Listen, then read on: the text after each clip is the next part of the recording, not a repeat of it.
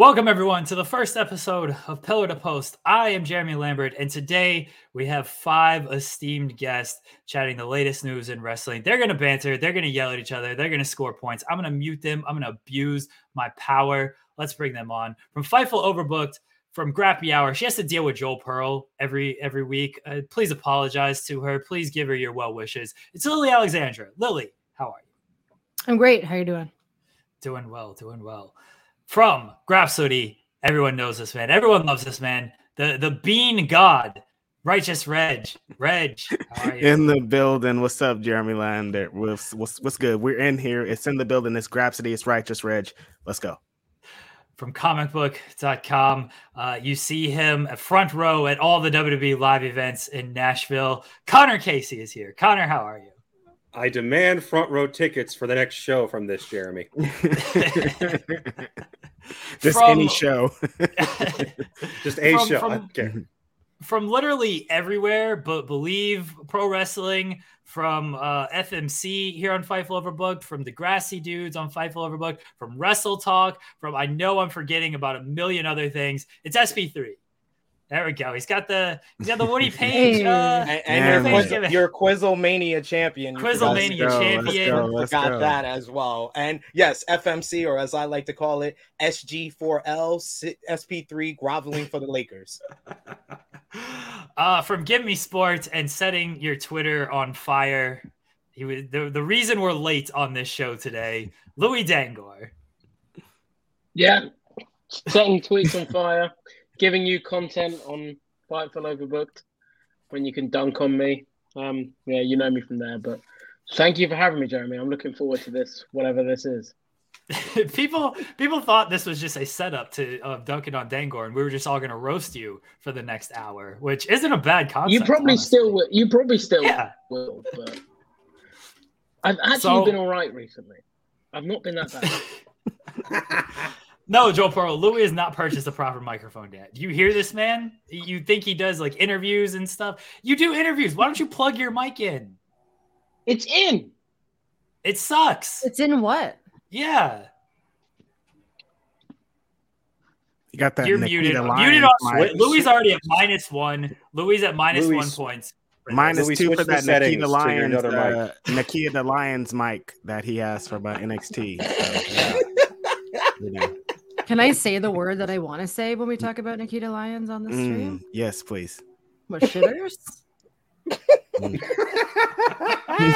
Straight shitters. It is what it is. They made the bed and now they're lying in it. Oh, my Lord. Literally. Guys, here's how this worked, because I've explained this so well to everyone here on the panel and even on social media. It is like Around the Horn. We're going to have different segments. The first segment is going to be headlines, where we have two topics. We'll go about 10 minutes. Everybody's going to be about 2 minutes or so to talk. I will mute everyone. I'll let everyone have their turns. The second segment is buy or sell. There's going to be three topics. We can cut that down to about 5 minutes. Everyone will still be around for buy or sell. You get about a minute each on that. After buy or sell, two people are gone. I'm eliminating two of you. Yes, please send super chats so I have money for...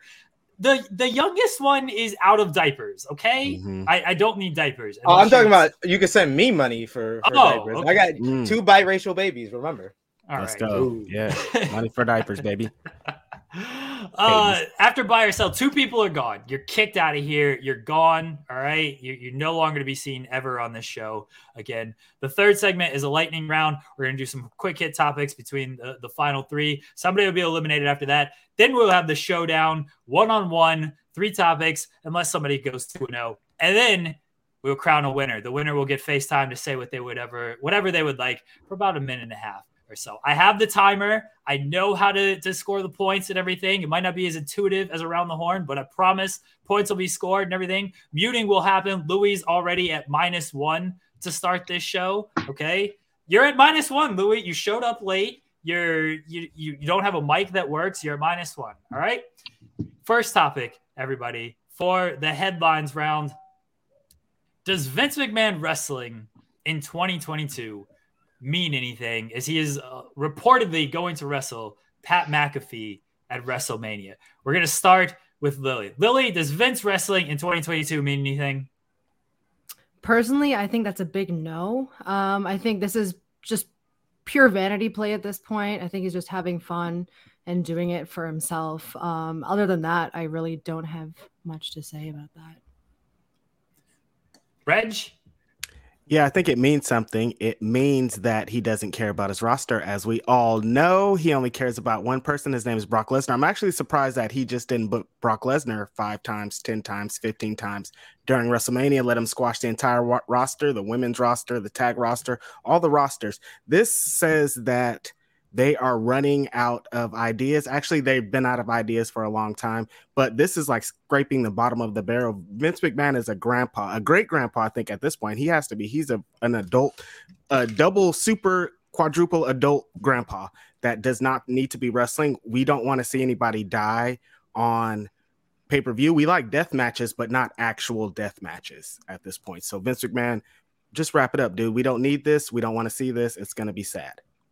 Connor? Yeah, it means that they looked at their roster at the start of February and said, whoops, we forgot to make any stars for WrestleMania. I knew we were forgetting something. So quick, get me Steve Austin, Johnny Knoxville, Pat McAfee, Vince McMahon, and any other celebrities we can drag out of here. Oh, Logan Paul, even though half the world kind of hates him already. And just pray that this is enough to get us 200,000 tickets sold for Dallas come April. That's a bit of a stretch. I don't think this is actually going to happen as a match. I think they've already given themselves an out with the Austin Theory bit. That match doesn't really excite me either. Honestly, when it came to Pat versus Vince, my big question was, who the hell calls the spots in the ring? Because Vince is probably can't. No. McAfee calls the spots in the ring. All right, McAfee's a true pro. SP3? Man, I can't believe so many people have answered and not get this. Yes, it means a lot. He's 76 years old. This is all about headlines for WWE. It ain't about pleasing you. It ain't about pleasing anyone that's watching. It's about headlines and making money. If you want an Austin-level surprise, what were the better options? The Undertaker for the 46th time having a retirement ceremony? And some of y'all are stupid for wanting him to have a solo induction. I don't want to even go there. But who else? Ric Flair, who's a scandal waiting to happen? Nope. Hulk Hogan. Well, Terrence from Florida. Come on, you can't bring him in. You can't. So Vince McMahon is the only viable option. When you lose one McMahon, you have to replace him with another. They've been drawing ratings with the McMahon name for over 25 years, ladies and gentlemen. And no matter how much we hate it, no matter how much we go on social media complaining about it, people still watch this bull. So at the end of the day, it means a lot. Vince McMahon versus Pat McAfee will get headlines, ESPN, everywhere they want, and that's what WWE wants. Louis? Yeah, I think it's WrestleMania's not for us. WWE is not for us. We are not the target audience, and the target audience WWE wants are the casuals who are watching during the 90s, the early 2000s, who will know who Vince McMahon is and be like, okay, that's cool. Isn't he a bit old? I may watch that. And also the NFL fans who are like, oh, Pat McAfee, I know who he is. Let me check out why he's facing the WWE chairman, who's like 76 at this point. I think that WrestleMania is now, it's a time for the celebrities to come in. It's a time for basically everyone to be like, right, it's not the time for the biggest, it should be the time, it's the biggest show of the year. It should be the time for the biggest feuds to culminate, but it's not that. It's a time for the biggest names, whether they're inside of WWE like Brock Lesnar and Roman Reigns, or outside of WWE if they're kind of mainstream stars with some loose connections like Logan Paul or Johnny Knoxville or Pat McAfee. So yeah, it's just not for us now, but you look at it, Pat's numbers on like YouTube, and his interview with Brock got like 2 million views. That's more than, I know comparing YouTube and TV is difficult, but that's more than what Raw gets. So you can see why WWE wants him in that spot with possibly the biggest name still in the company. Like I think Brock's huge, like probably he'll be the biggest name on the card other than Logan Paul. So I get why they want him on. And to be fair, as long like at least it's not against an active wrestler, right? So it can be like its own harmless little like segment on the show where like the people that want to watch it will watch it. The people like shouldn't they use an active wrestler and put somebody over instead of Pat McAfee though? Connor, finish your point. My point is that honestly, we're all kind of looking for a car crash on this one. Is Vince going to hurt himself? He's 76. If he takes a bump the wrong way, he breaks his back, punctures something, and we're looking at a guy getting carried out on a stretcher. That's not exactly entertainment. And guys, the NFL, Louis, I know you're overseas, so this is a bit of a foreign concept to you, but Pat McAfee, while he was a bit of a figure in the NFL, he's not anymore. He's more of an overall sports figure.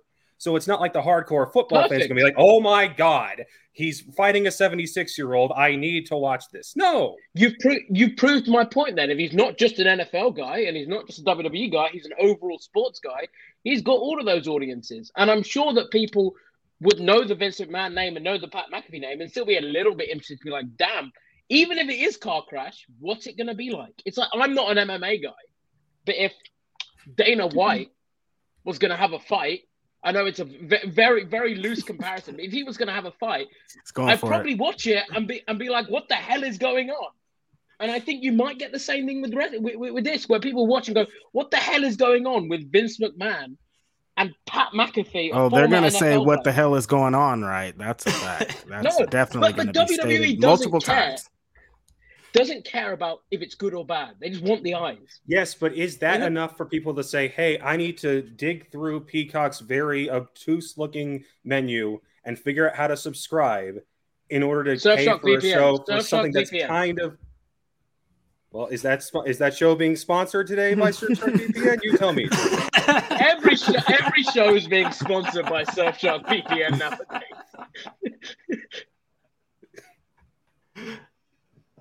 Let's not also forget that Vince McMahon has taken some of the craziest bumps historically. Yeah. You know, so who knows what will even happen. But to your point, will he die? Will he get seriously injured? And what is his point? What is he trying to prove? What is he trying to prove other than just get these clicks, get those impressions, get that ad revenue, you know? So that's the draw. You can see a 76-year-old man wrestle. It's either going to be really, really bad. At the end of the day, WWE has reverted back to Carney a very long time ago. They've been reverting back for years. For the Attitude Era, they had like 8 or 9 stars in the main event. Then they went back to the Hulk Hogan model of John Cena just... Reg, go. I hope this isn't. Got something, Reg. Yeah, no, because I'm hoping, like, hearing everybody, I'm hoping this isn't a Vince McMahon being like, watch this. I'll show you guys how to be a star. I'll show you how to draw. I'll show you how to be a great big man at WrestleMania, and trying to prove something to the wrestlers, which really just grinds my gears, because that's pretty classic of him trying to prove something to the wrestlers. Yeah, I'm really curious about what is the point of this. Why? I mean, Pat McAfee, I liked what he did at the NXT shows a couple times. He had some great matches. I'd rather see him in there with somebody that can actually go instead of somebody that might actually die. I'm just not interested in that. I'm scared for him, for his grandchildren, for his daughter, his son. I'm scared for his whole family, because this just can't end well. Like, what is he going to do? This is just a stunt to set up Austin Theory. I'm tired of these. We think we're going to get a match, but then right up into the match, just kidding, here's an actual different person than we advertised for 2 months. Stop doing this. I don't want to see it. Is that the, like, to Louis' point, isn't that the appeal of, now, I'm not using Dana White as an example, but when you have these freak show fights, when Nate Robinson gets into a boxing match with Jake Paul, like, people want to watch this. Yeah. Lillie, are you not in on freak show fights? Oh, 100%. But, you know, to Reg's point, I don't want to watch something where there's someone could actually get hurt. A freak show is a freak show because both people are kind of on an equal playing ground. This does not seem to be the case here. Like, I get what everyone's saying about the Vince thing, right? But it's not going to be a proper match. We know that. Right. It's going to be a lot of smoke, a lot of stuff around it to protect him. I mean, he might be a lunatic, but he's not going to try and kill himself. I think that it will be a lot of smoke and mirrors. It will be a lot of showbiz, so they can kind of get Vince McMahon's wrestling, and then not have him actually wrestle like a proper match, but it will kind of be a car crash bit of fun, which could be fun. Like, that's what drives me crazy about 2-night WrestleManias is all this fluff. This is fluff. We don't need this fluff. Just give me the meat. I want to eat the meat. I want to eat the meat. I don't want all this fluff. I get what you're saying, though. And I get, like, the meat of it would be, like, I don't know, like, steak. If Cesaro was still working there, or so, like Cesaro and Drew Gulak, what a match that would be. Stick that on WrestleMania. Cool. But they did. WrestleMania in front of nobody. I know, but I mean, who's going to get the biggest reaction at WrestleMania? Vince will be up there. Vince will be up there with Stone Cold. All right, Louis, time's up. Shut up. I promise I have the points scored. So after that, Lillie has 5, Reg has 11, Connor has 4, SP3 with 7, and Louis with 9. So if you're wondering why the numbers are in the corners, that is points. When everybody is talking, I am trying to keep track of when you're talking, what your points are, but I am marking it down. So I do have points. I do have it actually scored there.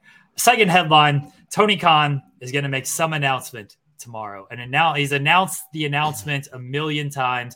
It is game-changing. It is otherworldly. It's going to set the wrestling business on fire. Connor, what do you think this otherworldly announcement is from Tony Khan?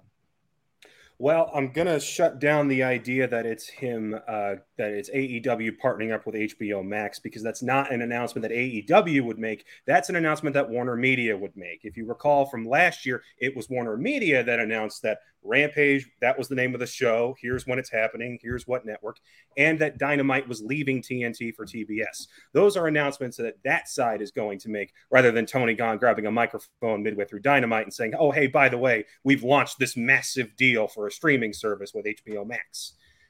It's more than likely, here's my guess, it's a partnership with Ring of Honor. He's not going to buy Ring of Honor outright, because what do you get with that? All you would get is a few title belts and the rights to a few pay-per-view names.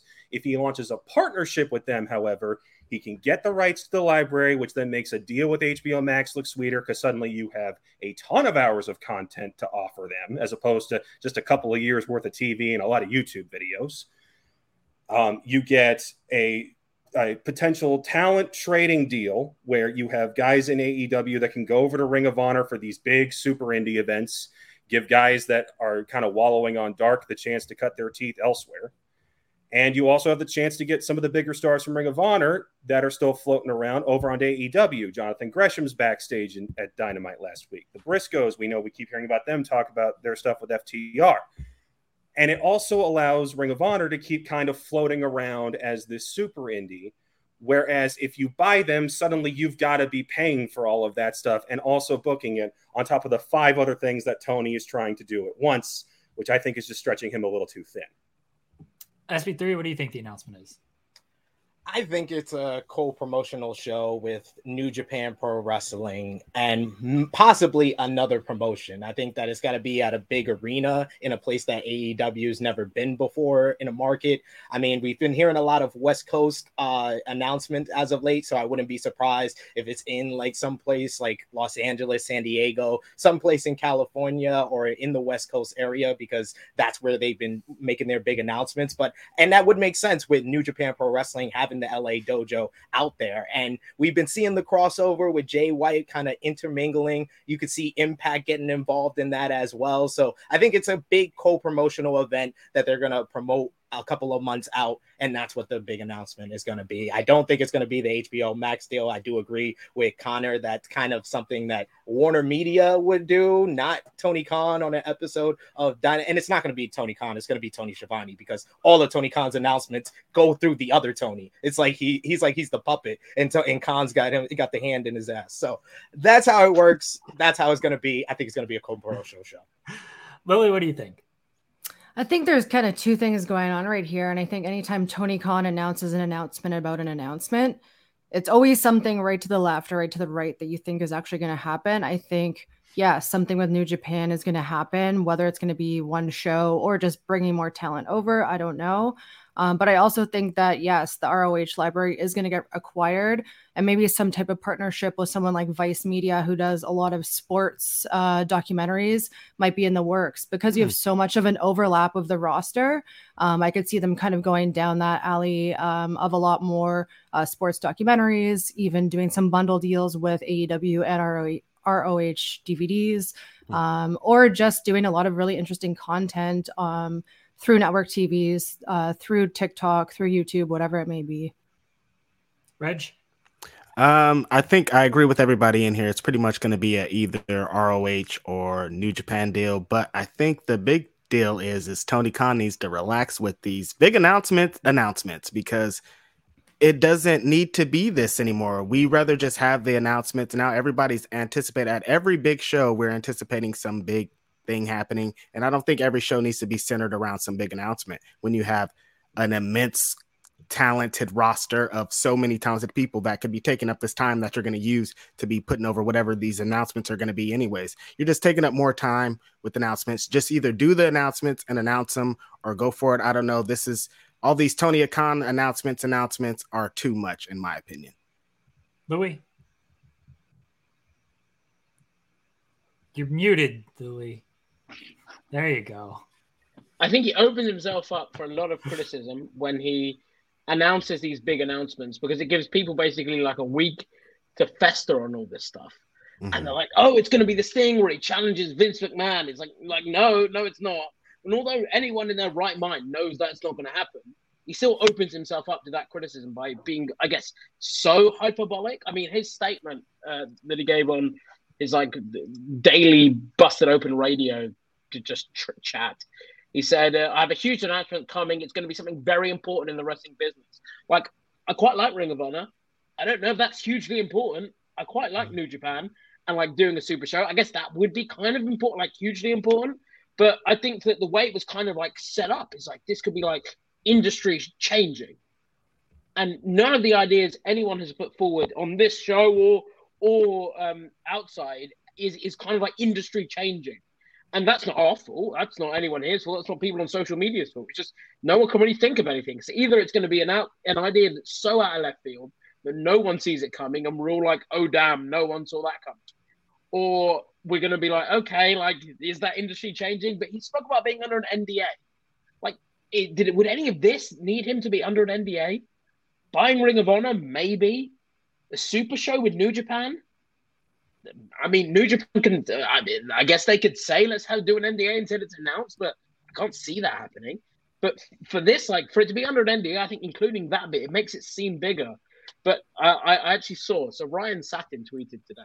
They did like... Anyway, so... I was about to say, how you don't mute him when he says that name? But no, I had my eyebrow up because did you not remember the talks between AEW and New Japan before AEW started? Wouldn't New Japan be the ones to give them the NDA because they didn't even want to work with AEW? So of course they would sign an NDA because they like, y'all are blabbermouths. Y'all will put this on the internet right after our conversation. So let's plan this out. Let's make this intricate. Both of those ideas would need an NDA. That's why I think those are the co-promotional show in a place that AEW has never been. That's huge for them. So for them, they are the industry. They kind of have to go with that mindset because their competition goes with that mindset as well. What are the odds? Oh, go ahead, Connor. Well, basically, any time that there's any sort of deal in the entertainment biz, an NDA is quick to follow. So the big speculation that, oh, why is this needed to be? It could be the slightest business acquisition has lawyers jump on it and say, hey, you need an NDA with this. Getting to the whole part about Tony hyping up a surprise. He's kind of broken the system where he's forgotten that actually just surprising us with a wrestler popping up out of nowhere is a lot more exciting than us speculating about it. Definitely. The best surprise they've had probably in the past couple of years was the Bryan and Cole stuff, which for all the speculation, we didn't necessarily know they were both going to show up that night. And the Malachi Black thing from last summer where he came out of absolutely nowhere. And we didn't know that that he didn't actually have a 90-day no-compete. That was reported on Fightful Select first. We had Malachi Black showing up that night, Connor. And a surprise is supposed to be a surprise. If you're announcing a surprise, is it a surprise anymore? I personally do not think so. Agreed. It's all about the buzz. You look at the Google trends for AEW. It's not when CM Punk showed up. It's when Sean broke the news at the peak, when Sean broke the news that he was potentially going to AEW. It's all about the buzz. Yes, it'd be great. And as wrestling fans, it'd be awesome. And we could go into a show and not know Punk's gonna go there. And then cold personality hits and we all lose our minds thinking it's not going to happen.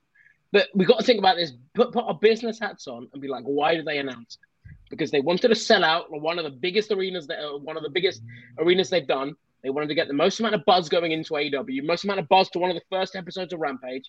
Makes so much sense to pre-announce it beforehand.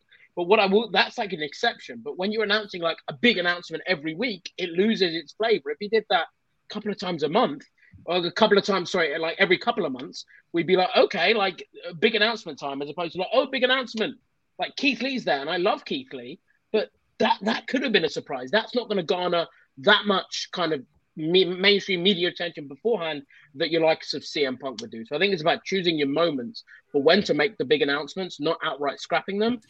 All right, real quickly, what are the odds that this is a disappointing announcement? Real quickly, Lillie? I could go 50-50, I think. Everything AEW can go 50-50 odds. I think the ROH or New Japan partnership's good either way. So I personally am not too invested and don't really care. I'm just happy to see wrestling. Reg? I think it's pretty high that it's going to be a good deal for pro wrestling because Tony Khan has always been doing great deals. And pretty much like Lillie said, everything AEW does is something. So it's going to be worth something, I think, definitely. And we're all going to be happy about it. You hear a bunch of rumors and stuff. I mean, you really have to shit the bed at this point for it not to be a big announcement. Connor? I think it's 50-50. I think people are going to complain. Some people are going to complain no matter what it is. Yeah, hell, I love the Keith Lee debut. But people were still complaining about that. It's also just as possible that he's like, yep, we got to, instead of Roads to the Top, it's a new reality show based on different wrestlers each season. I don't know. True. And that could be a disappointment. Mm-hmm. SB3, real quickly, give a number. About 75-25. Based on history, he's delivered on his surprises and big announcement most of the time. This isn't a Dixie Carter situation, and I feel like the way we're talking is like he's this. Like quickly, SB3, Louis, give a quick number. 50-50. He botched his own announcement last time, and I had to draft in Jay White because he fucked it up. So the high chance. Gotcha. All right, everybody. After the first round, Lillie has 11, Reg has 15. Connor has 13, SP3 has 15, and Louis has 13. All right, we'll be right back after a word from our sponsors. So you also wrestled, I think it was Joey Janela. You did a Canadian Destroyer on him. How'd you feel about it? What? You did a Canadian Destroyer, the front flip pile driver, I think. Didn't you do one of those? You did a 450 off the top rope as well? Who did a 450 on? You did a 450 with the twist and a bunch of flips. No. I think you could have done it. Joey probably would sell out the garden with me. Really? Yeah. Why do you think that match hasn't been put together? You would be the Olive Garden. The Olive Garden. But it'd be the Olive Garden. God damn it. Not MSG. The Olive Garden. Yeah. It's a meat sauce garden. Would you do like a breadstick on a pole match? How would? Yeah, it'd be a breadstick on a pole, and I'll shove it up his ass. Sign up to Fightful Select. Here is Sean worst interview ever. Virgil as the ad for that. Guys, it's time for buy or sell. Oh. Everybody gets about a minute. First topic: buy or sell. Adam Cole winning the AEW World Title on Sunday. Reg? Sell. It's not Adam's. The one Adam's going out of this match, and it's going to be Adam Page. It's not Hangman's time to lose the championship. Adam Page is a great contender for the time, but I think the future of the AEW World Championship is definitely three letters, and that's MJF. Lillie? Sell. Absolutely sell. I do not see it going that way. I see it either going to Darby, Punk, MJF this year, maybe even Lance Archer. So you should retain the title, and then in an open challenge on Dynamite the week after, he loses to MJF. Again with this. Stop. You're just going to keep going with that one, huh, Louis? I like it. I like the dedication. That was a joke, let me say. Like it. That was a joke. But yes, sell. He should not win. It should be MJF. SB3. It's all about the sell. Cole's not winning. This is going to be a great match. I think they've told a great story with not a lot of tension or focus, because everything else in Revolution is getting a lot of focus because it's a tremendous card. But yeah, the future is MJF, and that's going to happen at Double or Nothing. So Page wins. Connor? I think Page wins, so this is a sell, but I also think that Cole will be champion. I think that, we talk about how Khan had the first four world champions mapped out. I think Cole is one of those next four. Where he is in that list is entirely up to them. But you look at this match, and it does not have the same hype as something like CM Punk versus MJF, which is why I think this match doesn't even main event Revolution on Sunday. I think the dog collar match gets that nod. It's more deserving. There's more of a storyline behind it. And honestly, I could see them coming back to this come All Out, and that's when Cole finally wins. Anybody thinking that Cole wins, Kenny Omega shows up? Am I the only person with this thought? Yes. Kenny said that he's got his hernia operation still to happen. So he doesn't have to wrestle. He just shows up and confronts Cole. You need to build him coming back more, I think. I think that happens on TV. I think they build that for like Double or Nothing. They're going to do probably like Cole and Red Dragon versus the Elite in Stadium Stampede. Or Bullet Club, something happens too. Or right? That too, yeah. You can do. I gotta be honest. I really don't want that at Stadium Stampede. Like, even that. Why not? It was good. It was good when the Elite was a part of it. When you let Chris Jericho under his own devices. Agreed, but are we comparing Jake Hager to Adam Cole? Yeah. Like, come on. There's a certain level where you just like just let the fucking great wrestlers just wrestle. And at that point, I think that Red Dragon and Adam Cole and the Elite are in that bracket where you're just like, they don't need the smoke. They don't need the Vince McMahon, Pat McAfee treatment. They're in AEW. Give them the Stadium Stampede, right? But when you've just got the best wrestlers in the world, just let them wrestle. That's a PWG match, too, a six-man. So just go for it. Yeah. Put them in the ring and let them go for it. Next topic on Buy or Sell, Impact No Surrender. It's on Saturday. Does anybody realize this thing is on Saturday? We have Moose against Heath in the main event. Connor, you're an Impact. You're an Impact guy. Yeah, you got the name wrong. It's Sacrifice. Oh, yeah. Okay. Is it Sacrifice? Like, that's a great sign, buddy. Oh no. Clearly, I don't know that the show is on Saturday. I should get a point for getting the name right. Sure, you can have a point. You know what? SP3, you get 3 points for that. You're up to 20. Jeez. Sacrifice is on Saturday. Did anybody realize that? You said Heath is in the main event? Yeah, I did not get that wrong. This is not an NWA show. Not an NWA show. You're not mixing up these things, right? I don't know what the hell's going on here. Connor, you're an Impact guy being from Nashville. Are you buying or selling this thing? How dare you accuse me of such things? God, I am selling this show. Impact was once the company that refused to die, and now it's the company that refuses to change and grow. Ooh. It's driving me nuts just how little, how much they have, yet how little momentum they ever move forward with it. Last month's Jay White match with Eric Young was the first time he's had a singles match in Impact since he showed up last summer at Slammiversary.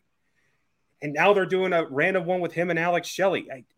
Matt Cardona is one of the hottest acts in Impact in independent wrestling right now. He's in Impact. You gave him the title that everybody made fun of when you debuted it, and you just had him wrestling Jordan Grace the whole time. You got Honor No More. This group, it's a wannabe alliance almost. It's a shell of what it's even trying to imitate. It's, you know, other than the Kingdom, nobody in that group is a seminal Ring of Honor name, except they added Eddie Edwards. That was the one saving grace. But you talk about the people you could have brought into that. Jonathan Gresham, his wife's in your company, but he'd rather wrestle anywhere else. Bandito and all the luchadors are still showing up in GCW. The Briscoes are trying their damnedest to fight FTR and just about any company they can get their hands on, except yours. So, yeah, I'm not that excited about Moose's latest title defense. My bad. Connor's never going to be welcomed back to the Impact Zone. Nope, no more interviews for Connor. He's done. He's out. Louis with the WWE hat. He's switched hats now. Are you excited for the Impact show that I can't recall the name of? Listen, as you know, unless the promotion starts with W and ends with E, I have zero interest in watching it, zero interest in partaking in dialogue. I only watch AEW to rile up all of you people on Twitter.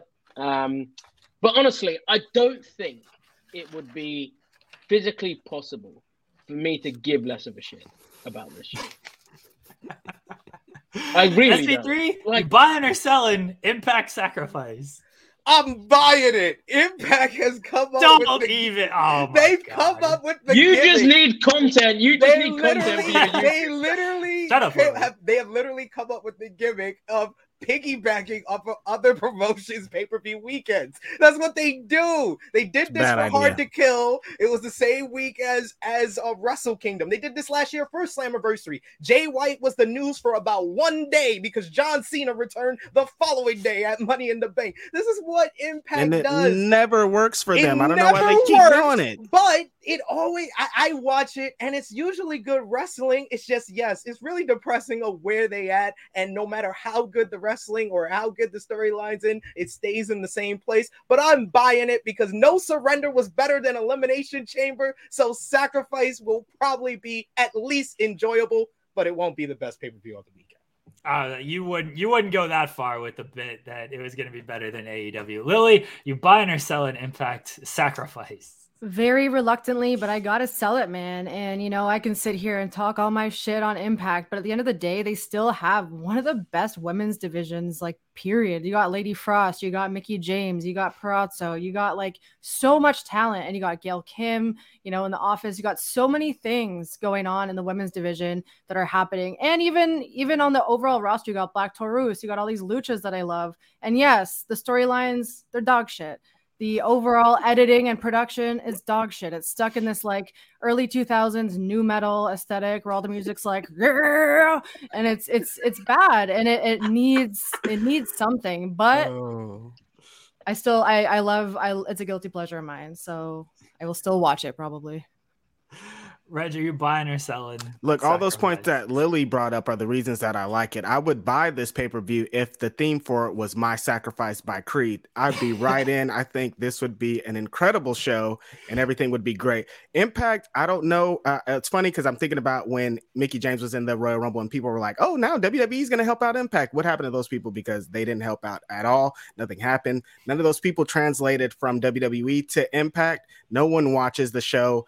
Jeremy doesn't even know the name of it. It's crazy out here. I'm telling you, it's Impact. They have, like everyone has said, they have a tremendous roster. They have, the wrestling's always great. It's just getting people to watch it is like pulling teeth, and it's almost impossible. And this show is going to be the same. I don't know why they keep piggybacking off great wrestling weekends because it never translates for them. Just like pick a weekend where nothing's going on and try to get us to watch it. Scott D'Amore, and also My Sacrifice for the theme song.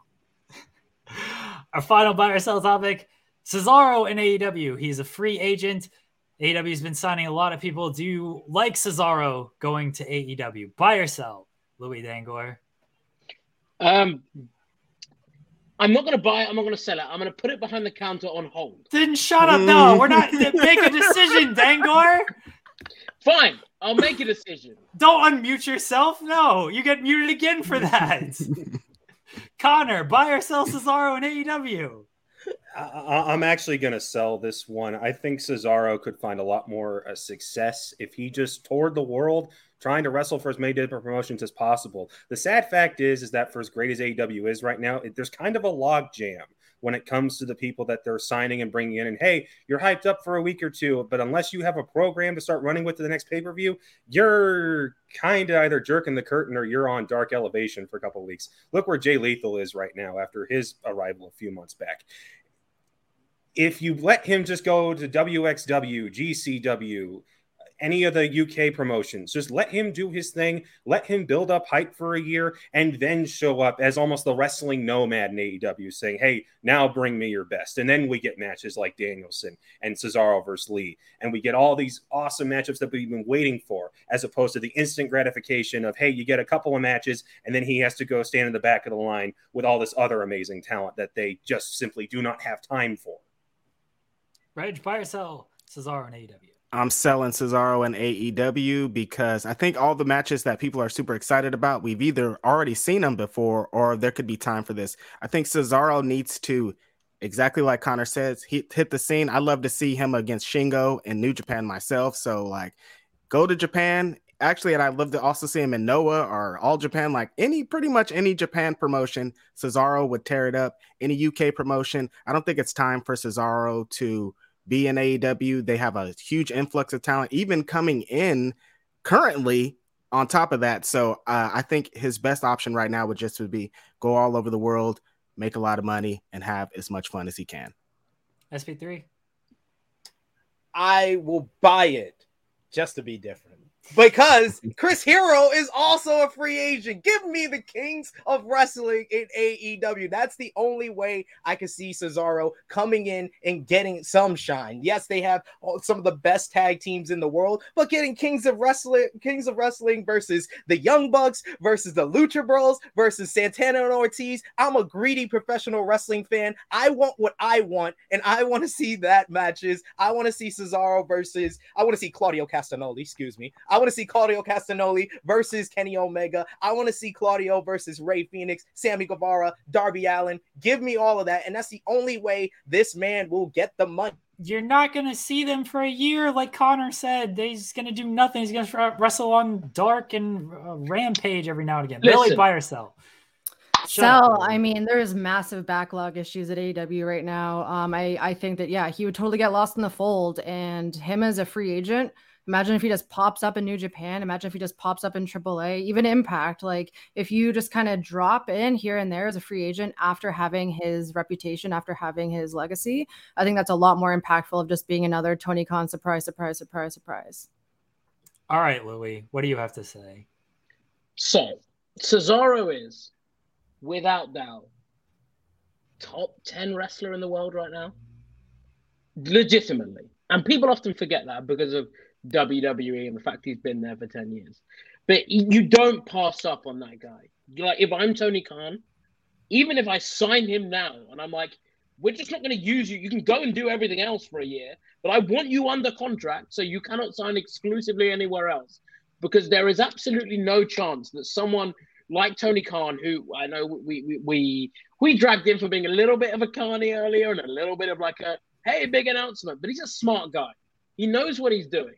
And what's right for business right now is getting the best wrestlers on the planet with the most TV experience and just the best who people want to see. And I think Cesaro is one of those guys where for the longest time, people have been saying, right, he can do more. He can do more. And I think Tony Khan knows that. And people will want to see him face Kenny Omega. We saw him face Daniel Bryan in front of no fans on SmackDown during the first beginning of the COVID era, and they were some of the best matches on TV at that time. Imagine Claudio Castagnoli. By the way, WWE doesn't own the trademark to Cesaro, so that's interesting as well. They own it to Antonio Cesaro, but not Cesaro, so could be something there. But imagine him against Bryan Danielson in AEW. Like, that is a match that. Where's he going to sign if he doesn't? If Tony Khan doesn't sign him, who else is going to sign him? He's not going to sign an Impact. He's not going to sign a. No one's going to sign him. He could just let him kind of live in limbo for a while, I think. He could go to New Japan. He could sign exclusively with New Japan. He could sign I mean, it kind of will see what happens with Ring of Honor. He's got a lot. He just had a kid. He's not signing exclusively with New Japan right now. Louis, you're dropping trademark scoops, but you're not dropping kid scoops out here. Mm-hmm. This man's 41 years old. He's signing one more big contract. That's why I said AEW. And none of the places y'all said he can't work for. If he is signed with AEW, he can sign with AEW and take a stay in New Japan for 3 months and do the G1. He can sign with AEW and go to Impact Wrestling. He can sign with AEW. And the most important thing I want to see him do is versus Jonathan Gresham for the original Ring of Honor World Championship. And he gets the first world title that eluded him, the Ring of Honor World title. That's what I want the most. And any of that is possible by signing with AEW. Maybe he starts his own wrestling school too. That could be another play. Could do that. Yeah, agreed. Just let him stream and talk about coffee on Twitch as well. Wherever he goes, as long as he can talk about coffee, play some Uno, and get on Twitch, he'll be happy. But I think he'd be smart as well to wait out until next month, see what happens with Ring of Honor. No one really knows what's going on there. Ring of Honor is not going to be what you think. Yeah, whatever you think it's going to be is not going to be. It's going to be an independent that he could work for. They're not going to sign it. You didn't see the Fightful Jonathan Gresham thing where he said that they're not having contracts, so he's going somewhere. It's not. Cesaro's not going to go into that situation. It's not going to be contract, but let's see. Well, before you make any big decisions, wouldn't it be wait a month?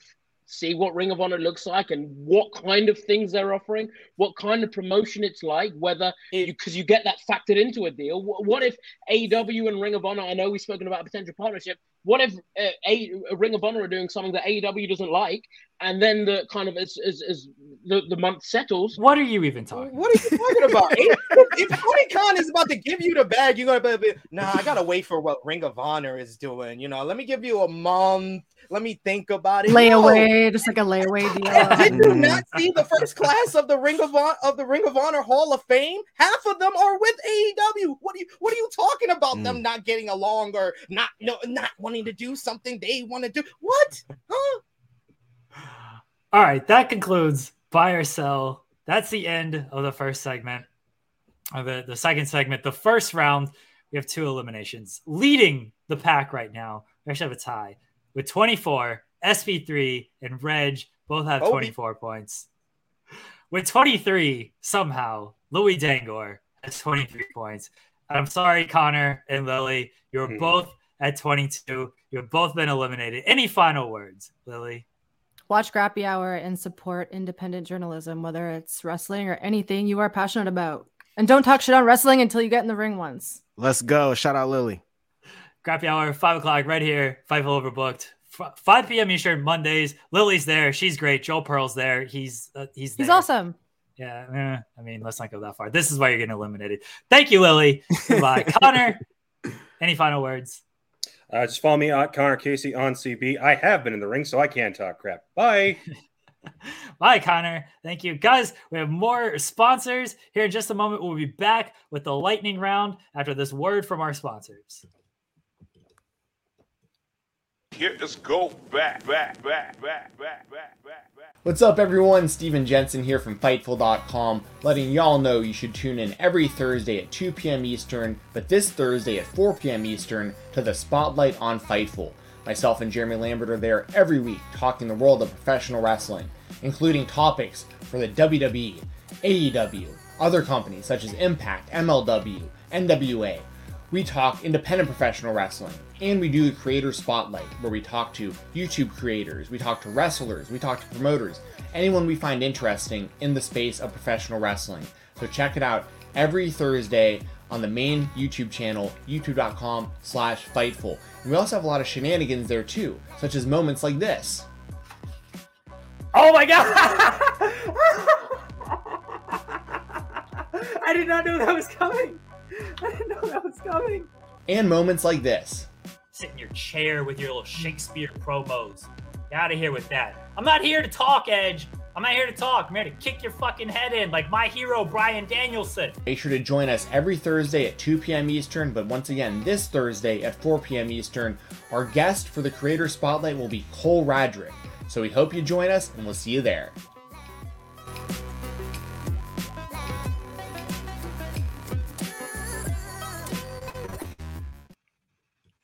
Realize Jensen did a full-on production for this ad. That was a hell of an ad. I was just like, you just send like a 30-second clip to promote this show, and he did a full-on production in like 2 minutes. Bless Steven Jensen. Guys, it is time for the lightning round. Be quick with your answers. Louis Dangoor, in celebration of the AEW album, Who We Are, that Reg is a part of, that Will Washington is a part of. A lot of awesome people are part of that. In celebration of that, best wrestling theme, favorite wrestling theme. Louis, what's yours? Stone Cold Steve Austin. Nothing beats that. Glass shatter. Even just for that, best ever. Reg?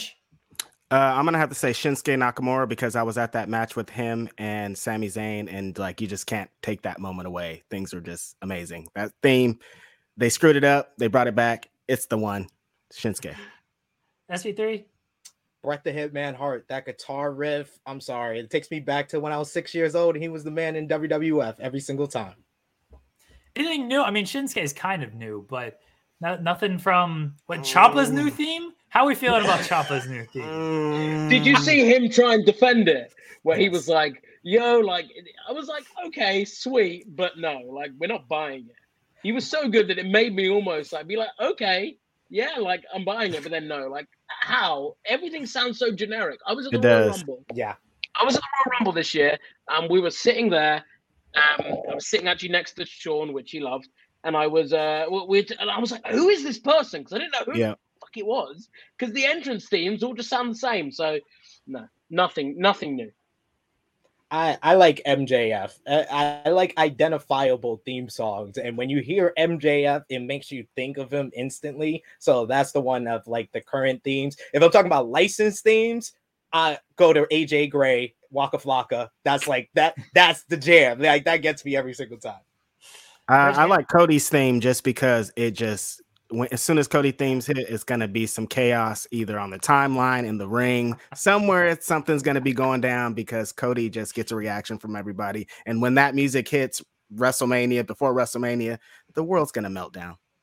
Hang on. You think we're getting that theme? What other thing? We are getting brunette, fresh face, tattooed lasered Cody, dashing Cody Rhodes, paper bag over his face. No way. We are not getting any. Not in a million years. He didn't even wear the paper bag over his face. That's how you know you didn't even watch. Louis too young. He doesn't remember this stuff. Louis, how old were you when dashing Cody Rhodes happened? 3, 4, 5.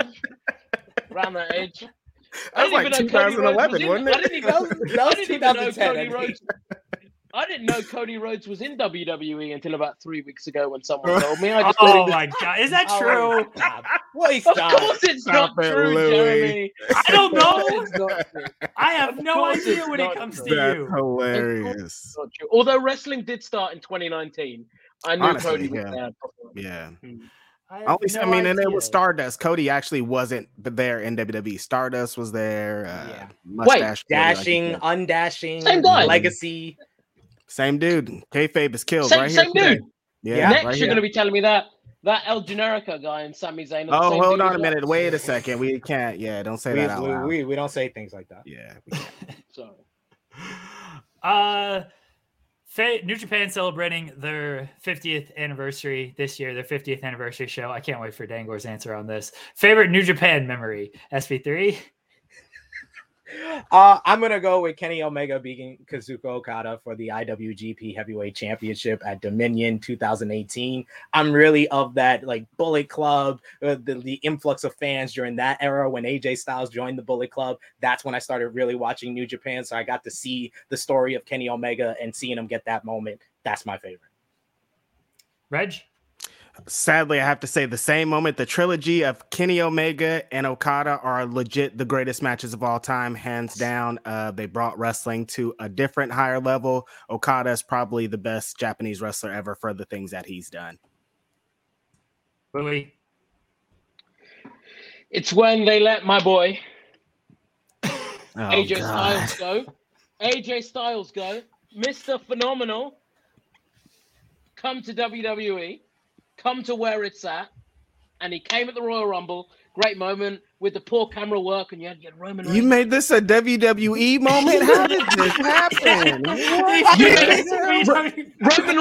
Roman Reigns is there like, who's this guy? Who's this guy?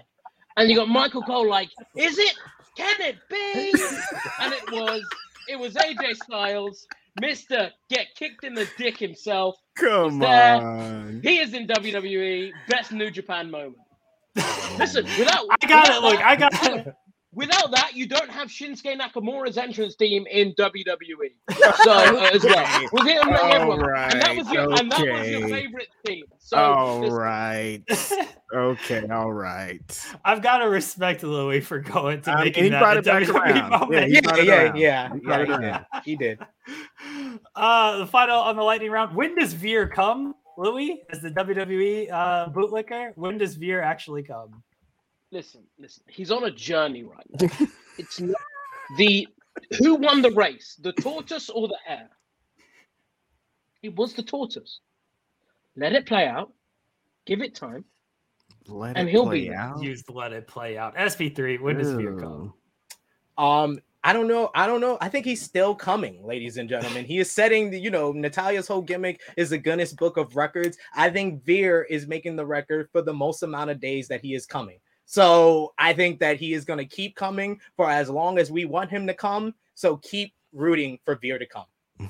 Reg, when is Veer? Veer, we've entered WrestleMania season, so Veer is definitely Raw after WrestleMania. He's done. He's going to keep coming and coming and coming until WrestleMania is over, because like they said about Oscar, they don't have anything for anybody, so they definitely don't have anything for Veer. See you in a month or so, Veer. That's the end of the lightning round. SP3, I'm sorry. You are at the low score with 30. Louis and Reg both have 31. SP3, any final words? Go over, subscribe to this channel, because I'm on here a lot on Fridays with Jeremy, FMC, or that one, that way. And with Steven Jensen on Degrassi Dudes. So check me out there. Thanks for having me on the first ever Pillar to Post. SP3, we appreciate it. Guys, we'll be right back again with another word from our sponsors. We have the final showdown. It's Louis against Reg, and I can't imagine how this is going to go. Hello, friends. It's me again for Fightful Overbooked. Let me tell you about what's going on in the next few days on this channel. First of all, dropping tomorrow is a very interesting review, because a bunch of us sat down and we talked about the new WWE YouTube show, Corey and Carmella. And boy, did we have a lot to say about it. You'll want to check that out. That drops tomorrow on Overbooked. On Thursday, if you're looking for a little bit of history and you're looking for some dog collar matches, we got you covered. Jeff Hawkins and I sat down and we talked about the history of the dog collar match, the pertinent information and the important matches you need to check out and have yourself a review for going into AEW Revolution, where CM Punk and MJF, they battle in their own dog collar match. There's all that. There's more. Hits and misses. Here's why you're wrong. Tim and Joel Pod, day after Dynamite. There's a ton of stuff. Check it out. YouTube.com/FightfulOverbooked. We post stuff every day, sometimes twice a day. Cheers. Like the Peacock Network, just run an ad for our own channel when everybody is already on the channel. Yeah. I like how we become the Brady Bunch over there on the side, though. I'm just like Alice. And yes. Name's Alice or whatever her thing said. I don't know. Final showdown. The points are done. It's 1-on-1, 3 topics, 2 if, you know, I like somebody's answers a little bit better. Let's begin with your favorite person in the world, Louis Dangoor. MJF against CM Punk. Book this finish for me on Sunday. So this, it was one of the best promos I've ever seen. I want to preface it by saying that. It's the best babyface promo you'll see all year, and it came from a heel. That's how good MJF is. And this match is perfect. Coming the week after, Cody spoke about how he's going to leave MJF's blood on the mat. You've got that sympathy aspect there. How I booked this to go down, I don't think you can have it be violent from the outset. You want to see CM Punk showing some level of sympathy. Almost like this is the monster he's created and acknowledging that. And then I think something turns within the match. CM Punk just he gets too much and he goes for MJF and they're going after each other. But and you have Wardlow almost not want to get involved, him want to leave this to CM Punk and MJF and have it just be those two. But you have MJF pick up the big win. He goes on to Double or Nothing to take the title off Hangman Page. This year is all about MJF. This year is his year to become the guy in pro wrestling. And that starts off with that promo last week, leading into this match, which is going to be so emotional, so story-filled. We'll end with all blood on the canvas, but we'll start with that emotional. I want to be taken on a journey with this match, and I think we will. We'll have the sympathy, we'll have the emotion, we'll have the... You said Cody was going to spill his blood right off the bat. Reg, yeah. Book the finish for CM Punk MJF. This is an epic fight, back and forth, double bloodbath. Both wrestlers are going to be bloody. MJF is down on the mat. CM Punk is about to finish him, and he starts thinking about that promo, thinking about the things that he done, thinking about that he inspired MJF to get to this match, and that's at the moment that MJF will strike, get the 1-2-3 victory. MJF is winning this match, winning this feud, because CM Punk came to AEW to do this, exactly what he's going to do here, put over MJF. It feels like it's a dream of his. It's a dream of MJF's. It's everybody's dream. And here goes the great final scene. MJF gets a victory over his hero. Reg is going to take that one because Louis immediately screwed up by saying Cody cut the promo of spilling MJF's blood. You got to get these facts right, Louis. I'm just in that WWE mindset of like anyone WWE late. No, you are. Well, here you go. Here's a WWE topic for you. Reg, you start. WrestleMania Saturday. They've announced a couple matches. The two big ones really being Charlotte against Ronda Rousey and Becky Lynch against Bianca Belair. They have not officially announced the headliner for WrestleMania Saturday. Which match should headline WrestleMania Saturday? WrestleMania Saturday will definitely 100% be headlined by Ronda Rousey and Charlotte Flair because it's Ronda. They brought back Ronda. They only care about Ronda. They are going to make her into what they always inspired her to be, the female Brock Lesnar. She's going to squash Charlotte Flair here at WrestleMania, claim her victory. She's going to go to the other match. It's actually not going to be the main event because she's going to squash Charlotte in the first match. Then she's going to insert herself into the Becky Lynch and Bianca Belair match, squash both of them, take both titles, hold them up at the end. But then when you think she came out on top, that music is going to hit. And then here she comes. Brandy Rhodes comes down, locks her up in a submission hold. Ronda taps out with the quickness, and both belts are now Brandy Rhodes. Brandy Two Belts is here in the WWE.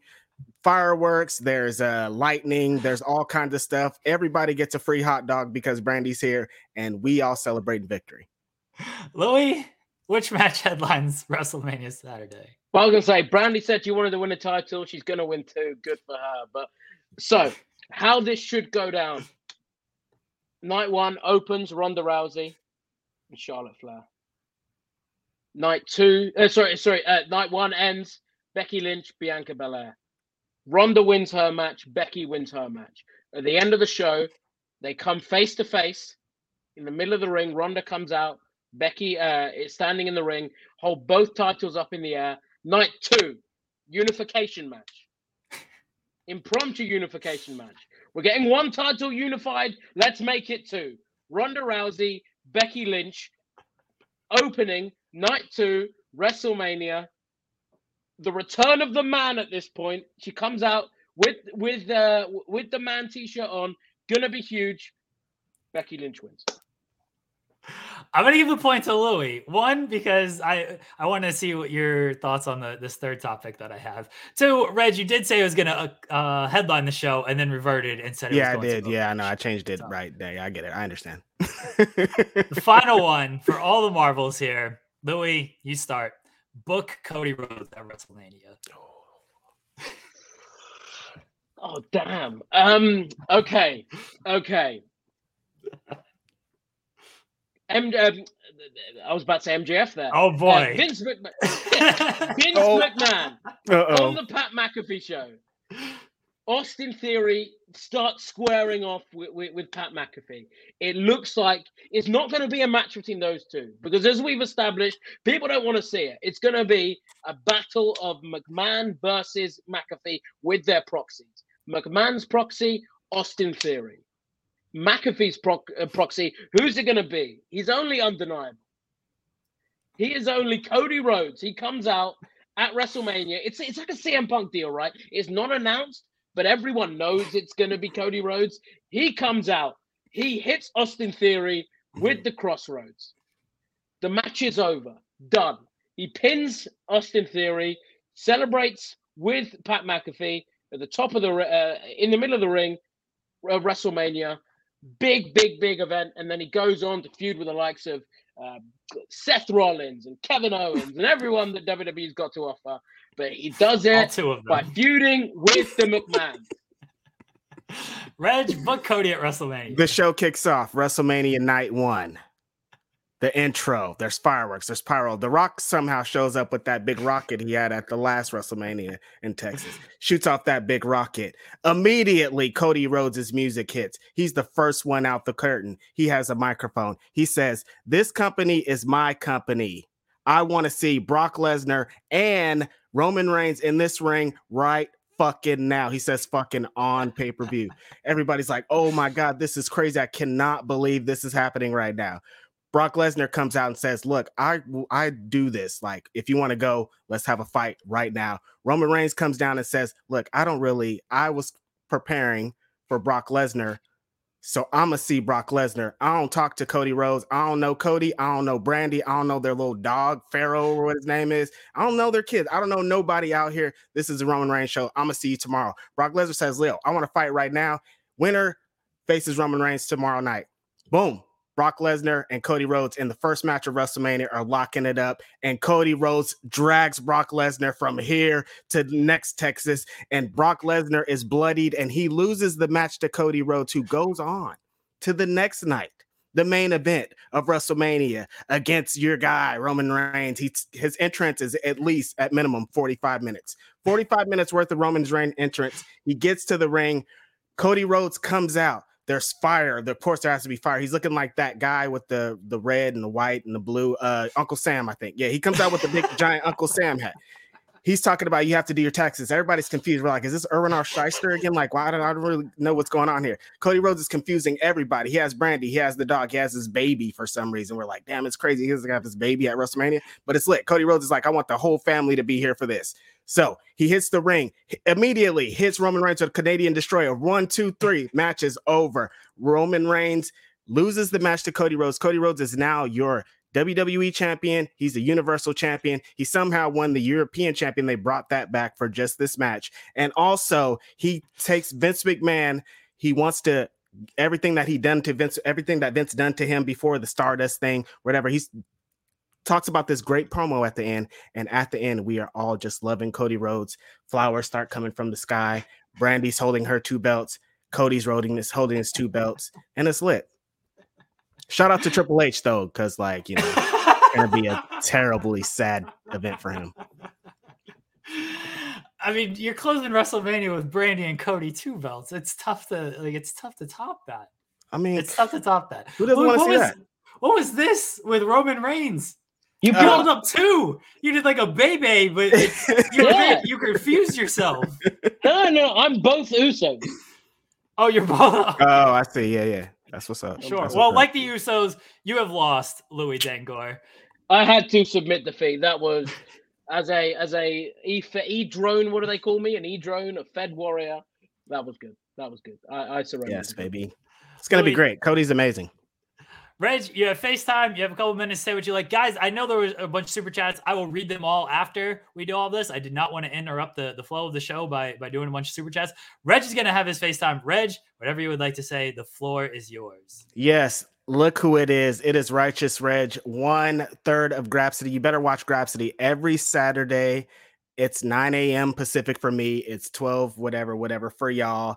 RighteousReg.bandcamp.com. Get you an issue of PWI. I'm working on some dope articles for the next one. This weekend, I hope you guys all have the new AEW Here We Are album. Got songs on there about Powerhouse Hobbs. Got songs on there about Jade Cargill. This weekend, we're going to be in Orlando, Florida, getting super duper lit. It's AEW. It's Revolution. We're going to be at that music event. Ruckus is going to be there. Will Washington is going to be there. Montezzi, Russell and Flo, Righteous Reg. It's going to be insane. I can't believe it's going to happen. Sunday, we're going to be at Revolution. It's going to be some dope wrestling weekend. I hope if you're out there, you come and see your boy. Let me know. Show some appreciation to all of you because you guys have made my life complete. I appreciate y'all. I appreciate Jeremy. I kind of inspired this show because it's also pretty like fitting that I won and I'm number one. It's Double R. No one will ever beat me. I'm the best in the world. If you got a little quiz show, if you got trivia show, I'll come on there, take all your crowns or whatever. It's your boy, the best in the world, Double R. There you go. Thank you, guys. Thanks, everyone, for joining us and tuning in. Thanks, everyone who was on the panel, Reg, Louis. And Reg said it. He did. He tweeted a while ago, like, someone should do an Around the Horn style show. And I was like, oh, I love that show growing up. Cool one, baby. Ding, ding, like, ding. We gotta do it. I said, and I even told you, like, I'm not doing this without you. Like, you gotta be on the first one. And if you don't, like, I just want your blessing just because I don't want people to think, like, oh, look at this guy. He just stole it after Reg tweeted this month ago. I'm like, no, let's do it. I gotta be the first guest, and I'm going to win. And here we are, baby. Let me read some super chats. You guys are more than welcome to stick around. Yeah, I'm chilling. Nikolai Kreese says, buy or sell, surprised you didn't go with Push or Barry. Probably should have. I'll rebrand that for next episode. Yeah, we're working on it. First episode. Yeah. JJ says, it's time for big names for WrestleMania. Edge is a coward. Big Star Jeremy versus Edge would have sold out both nights. I think I sold 200,000 tickets for that. That's so many tickets. It's a lot. Oh my God. That's so a lot. Louis, how many have you bought? I'm actually not going. Really? You went to Rumble, but you're not going to WrestleMania? I'll explain to you afterwards. I'll explain to you after we got there. But no, I'm not going to Texas. Yeah, I see Louis. No, it's Texas. It's fine. I know. I see you. Jeremy has a 33% chance of getting Sacrifice name correct. It's going to be better than working Revolution. On it. JJ's lying about better than Revolution. Yeah. Come on, I thought JJ. It was No Surrender this week. I really did. I was like, "What?" I mean, that show was pretty recently. Like it was. That's what I'm saying. I'm very surprised they're running like two shows within like 3 weeks of each other. Yeah, it was. It's surprising. I genuinely didn't know it was happening until you said it. I mean, most people did. Forget the bill. I'm like on Twitter a lot, right? Like I'm on Twitter. I even watched. I think I watched the last episode of Impact, and I still was like, "What? There's a show." No one's talking about it at all. I don't know, man. I feel bad for them, but just it's like they are basically like you've muted a Twitter account. Definitely, and they're just like acting. And I'm like, I followed them. How did I not see that? Like they're acting you, and you're like, I know they're talking, but I don't know what they're talking about. I'm not seeing any of their stuff, but they're there, and you know they're there, and it's just. Frank just says this has been amazing. Appreciate it, Frank. I was really looking forward to this. I hope we. Hope we made some days with this. Got some laughs out of some people. What am I doing? Oh, play this video in the overbooked section of StreamYard. What video am I playing? I have which one? The worst interview? I played that one, Joel. What other one am I playing? I have no idea. Like, play my video again, Jeremy. Play it again. Oh, the Sacrifice! Sacrifice! Sacrifice! Sacrifice! Jay White's yelling at me. What the name is. Get it right, Jeremy. That's a good video. That's hilarious. That's a really good video. Guys, we appreciate everybody joining us. Now I know the next interview. Appreciate everyone joining us. I hope to do this at least bi-weekly. I hope to do it bi-weekly. I'd like to keep the Tuesdays at 2:00 thing. So hopefully we can make this happen. Hopefully everyone had fun. Thank you guys. Thank you, Louis. Thank you, Reg. Thanks to Connor, SP3, and Lillie as well for joining us here. Check out all the stuff we got coming up on Overbooked. Love y'all. Appreciate y'all. Talk to y'all later.